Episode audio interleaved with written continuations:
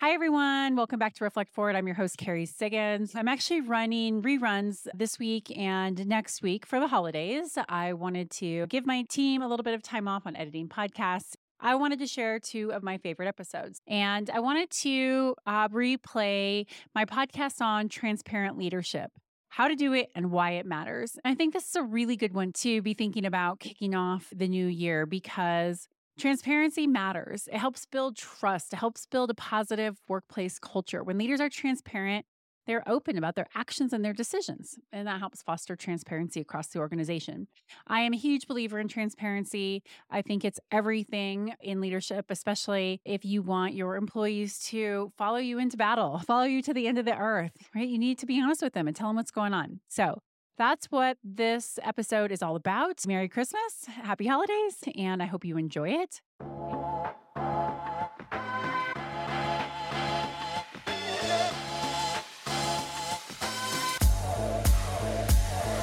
Hi, and welcome back to Reflect Forward. I'm your host, Kerry Siggins, and I hope you're having a fantastic day today. This is an advice from a CEO episode, and we are going to talk about transparency. I am such a big believer in being transparent as a leader. It matters. Nobody likes to be blindsided. Nobody likes to be left in the dark. Nobody likes to feel like they are the last ones who know what's going on. And a lack of transparency can cause real cultural issues when people don't feel like they're in the know, when they don't understand the direction that they're supposed to be going, when they don't feel like their leaders are being honest. So that's what I want to talk about today. I had an interesting experience with transparency many, many years ago when we were making a big strategic change and we could not let anybody know about it. We were going to change our whole go to market strategy, which involved changing how we marketed and sold through our dealers, and we were going direct. And so we knew we were going to make dealers upset. And there were lots of different things that were transpiring around this decision. And we needed to move quickly due to an extenuating circumstance. And so we knew that there was a lot of risk. If somebody got wind of what we were doing, then it might change the surprise. It might change the way that we could control the narrative. And us controlling the narrative was really important. We wanted to do this right. So we took a group of the leaders at StoneAge and some key individual contributors, and we locked ourselves in a windowless conference room and we call it the war room. And for two weeks, we mapped out all the different possibilities of what we could do and how we would be making these decisions and how we would go to market. And then at night, we would lock it because we just couldn't risk it getting leaked to anybody, unintentionally or unintentionally. And this was such a huge mistake first and foremost, we're an employee owned company, and that is just not how you treat your fellow employee owners. But I was young, and this was the first really significant move I was making as a CEO. And I, quite frankly, screwed up by locking the door, by calling it the war room, by telling people, hey, we've got this big thing that's going on. We'll tell you about it um, when we're ready. And we, we gave a little bit of detail about what it was, but basically we said, we'll tell you when we're ready to talk about it. It caused all kinds of issues because we were not transparent. In fact, on one of our quarterly pulse surveys, we send out surveys every quarter to get a feel for how people are feeling about the culture. One of our employees said, I feel like a mushroom. I am being kept in the dark and being fed poop. And that really stuck with me. I never want to make my employees feel that way. And when it was all said and done, I realized that I created so many more issues by not just trusting my employees, which I did. I did trust them, but that was not the message that I sent. The message was, we're going to battle. We can't tell you anything. You just be a good soldier and do what we tell you, and we'll let you know what you need to know when it's time. And that is just not effective. And although that was definitely not the intention that we were trying to create, the trying to make people feel, it is how it felt.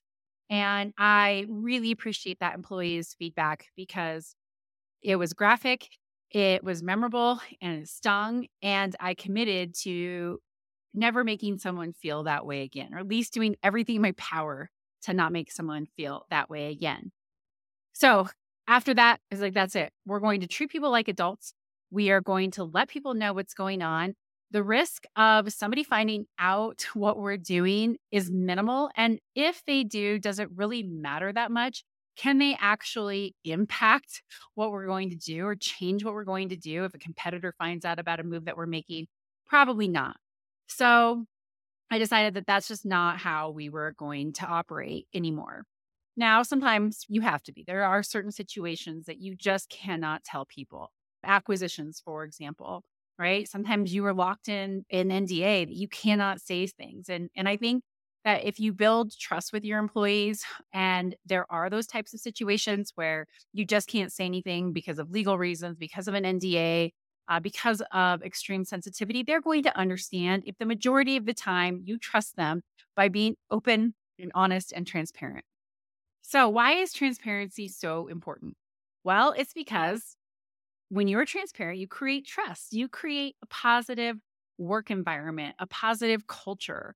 When you're transparent, you are open and honest about your decisions and your actions and your mistakes. And that fosters transparency am- among your team members because if you are leading the way by showing them, hey, it's good to tell the truth, it's good to be open and honest, it's good to admit, admit your mistakes, then they're going to, to be this way too. And that just creates more cohesion amongst the team.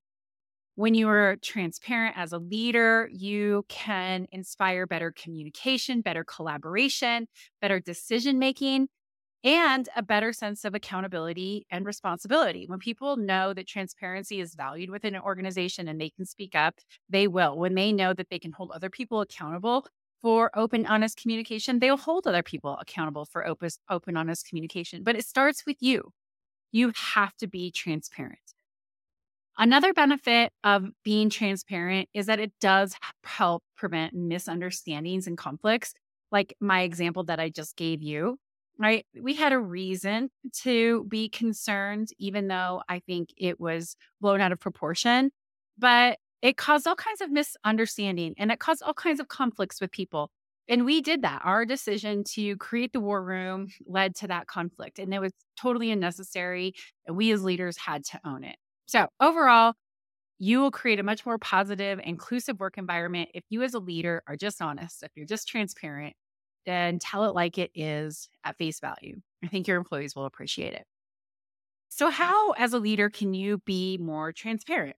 Well, there's several things you can do. One, commit to always communicating openly and honestly. Tell it like it is. Tell people why you're making the decision. Give people information. Share insight. Don't keep things secret. Don't assume that people know because most people don't. Communicate openly and honestly. Make that commitment. You can just tell it like it is. You can trust your employees by telling them the truth. People can handle the truth. Most people can handle the truth if you just tell them the truth. So always commit to communicating openly and honestly. The second thing is to really consider transparency and decision making. This is the biggest cause for conflict in an organization because people want to understand how decisions are being made within the organization. Take the war room, right? We had no transparency in decision making. We were making decisions in that room locked up with no one else knowing what we're doing, but they knew we were in there making decisions. And that led to people mistrusting the situation, wondering what we were doing. And then when we rolled it out and everybody had to do the hard work of implementing those decisions, there wasn't buy in because they did not have transparency in the decision making process. Involve your team in the decision making process. Ask for their feedback. Give them the why. This is why we need to make this decision. And let them be part of the how. How are we going to do this? Always, always, always explain the reasoning behind your decision making. Create that transparency. It will help you create a much deeper buy in. Next, always share information. Like I said earlier, nobody likes to be in the dark about things. Nobody likes to be the last person to know about something. So share information. And I think there are kind of two camps in people who don't share information. One, there are people who hoard it because they think if they have information, they have power, right? That they're irreplaceable if they're the only one who knows this or knows how to do something. Or there's two, the second people, second group of people who don't necessarily understand that the information that they have is valuable and how to go about sharing it, right? One has maybe mm, ill intentions, and the other one is just either a not a good communicator or someone who is not good at communicating. So, share information. One, if you're an information hoarder, I can promise you this like, you are not going to be more valuable because you are the only person who has this information. In fact, people aren't going to like working with you. And I always say this if you are irreplaceable, you are unpromotable. So, being that person that you're the go to because you have all the information and you don't share it isn't going to actually help you advance in your career. So, don't do that. If you do struggle with sharing the information, then there's some things that you can do to put into practice. Right? You can create a discipline system of I every time you walk out of a meeting, I need to share XYZ with my team. I am going to share this information with my team in this manner. I'm going to call a meeting, I'm going to send an email, I'm going to put it into an instant message. You know, what is the best format for that? And I'm going to do it by this time. That really helps you commit to sharing that information. Another thing that you can do, we do this in our executive management meetings, is at the end of every meeting, we end it with what information from this meeting needs to be shared with our teams and how are we going to share it. So, not only as an individual leader are we assessing what needs to be shared, we're actually talking about it as a leadership team so that we are all communicating the same thing, the same information to our teams. So, be committed to sharing information. Number four, this is really important. And I don't think a lot of people think about this in terms of transparency, but you've got to be approachable. And you like it or not, leaders are scary people. Like I am a scary person. I am not a scary person, actually. I feel like I am incredibly reasonable. I feel like I am incredibly empathetic and kind hearted. I listen, I understand the messiness of life. But the nature of my position and the fact that I'm also just an intensely driven person intimidates people. And so I have to work really hard to be approachable. And you do as a leader too. You need to smile. You need to invite people to sit down and to chat with you. You need to show genuine and curiosity and interest in their lives so they feel comfortable talking to you about things. The most transparent, open conversations I have are typically with one on one conversations that I have with people within my company. And they're the ones that I enjoy the most. But if people didn't want to sit down and talk with me, those impromptu, transparent conversations wouldn't happen. So be approachable. Another thing that I recommend doing is having town hall meetings. I try to do this regularly throughout the year where I just invite 10 people to join me. And 10 people is not a lot. I recognize that you don't have significant impact, but those small group sessions where employees can connect with each other and they can ask you anything, especially if you are a transparent leader, it makes you so much more approachable. And people who come to those town hall meetings get really valuable information. So I get that that's hard to scale, but I always say relationship building isn't scalable. It's not about scaling. Like how many relation can I build relationships with thousands of people in 1 hour? No, you cannot do that. It takes time, it takes interest, it takes the commitment to connect with people on an individual level. And you can't do that with everybody, but the more opportunities you create with your employees to do that, the better off you are. So as a leader, try to have those either both impromptu and more formal settings to share information and to create that approachability. And finally, you have to set the example. I'm a huge believer in role modeling. I blog about it, I have articles about it, I have other podcasts about it. Set an example. If you want to have a transparent organization, you have to model transparent behavior. You have to encourage transparency throughout your organization. When someone is open and honest with you, even if it's something you don't want to hear, you need to applaud that. You need to hear it and you need to acknowledge the courage that it takes to be open and transparent uh, in those situations. And when you screw up, own that you screwed up, own your communication mistakes. Nobody communicates perfectly all the time. In fact, most of us are screwing up all the time. Mm-hmm. And when you can say, hey, you know, that did not come out the way I wanted it to. That was not how I wanted to create open dialogue here. Can we start over? I really apologize for that. People will forgive you. So set an example, be a role model, own your mistakes. Okay, so what are the pitfalls of being transparent? You are definitely going to encounter some. And I want to discuss these with you because if you aren't a transparent person, or if you're trying to figure out how to be more transparent, or maybe you're too transparent, there's a fine balance between between being effectively transparent and not. So, here are my tips on that.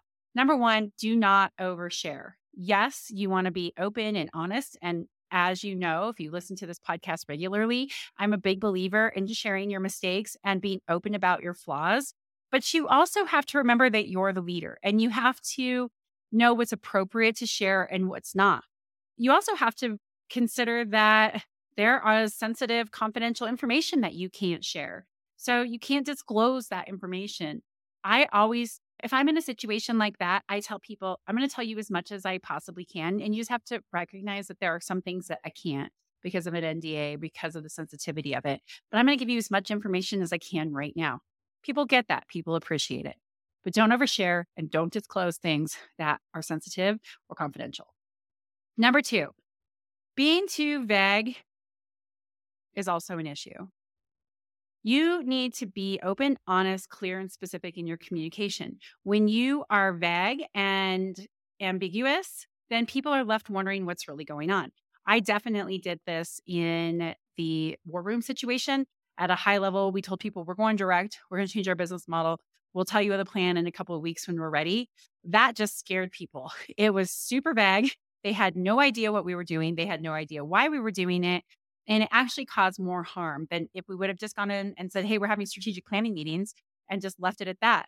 So that level of open communication was not effective. It wasn't open and transparent. It was way too vague and it caused more damage. Don't do that.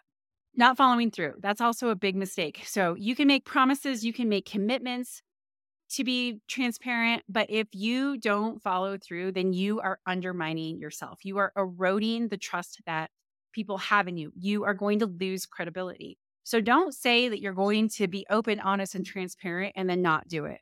Always follow through. All right. So those are the pitfalls that you can make um, when being uh, transparent, oversharing, or being too transparent, being too vague and not following through on being open and honest if you say that you're going to be open and honest. So, those are my recommendations. I hope that this helps give you some motivation and inspiration to become more transparent. And if you already are a transparent leader, congratulations, keep improving it. I promise you that it will just build more and more trust and credibility over time. Okay, on to my question of the week. So, my question of the week comes from somebody on LinkedIn who sent me a DM who asked me, Kerry, have you ever changed your mind as a leader? And how do you go about doing it without losing face? Oh my gosh, I change my mind all the time. I think the ability to change your mind as a leader is one of the most underrated attributes that we have. Leaders have to adapt to changing circumstances. If you don't, then you are going to fail as a leader. The whole world is changing. And we humans tend to get stuck on the things that we think to be true, especially if we say it. If we verbally say it, then it's embedded in our brains and we don't want to let go of those ideas or those belief systems. But the world is constantly changing. We're constantly evolving. Our beliefs are constantly evolving. Information and data is constantly evolving. And the best thing that you can do is be a person who is willing to change their minds to say, yeah, I learned something there. I have new information. I have new insight. I really thought about this. I had a life changing event and I have changed my mind. So, yes, I change my mind as a leader all the time. And I always try to go back and tell people that I did change my mind because this is really important. We don't want to, again, the transparency thing, right? We don't want people to say, oh, this is the decision that she made. She is set on it. And then have a leader change their mind and then have people not understand what happened and why. So it falls into that transparency thing. So, yes, I change my mind all the time. And I don't ever feel that I lose face by doing it because I think all leaders have to be willing to say, I have new information, or hey, we were doing that and it wasn't working. I made a mistake. We have to change directions. And so I just treat it as a matter of fact. I own the changing of my mind. I own it. If it was a mistake, if I got new pieces of information, I share that new pieces of information.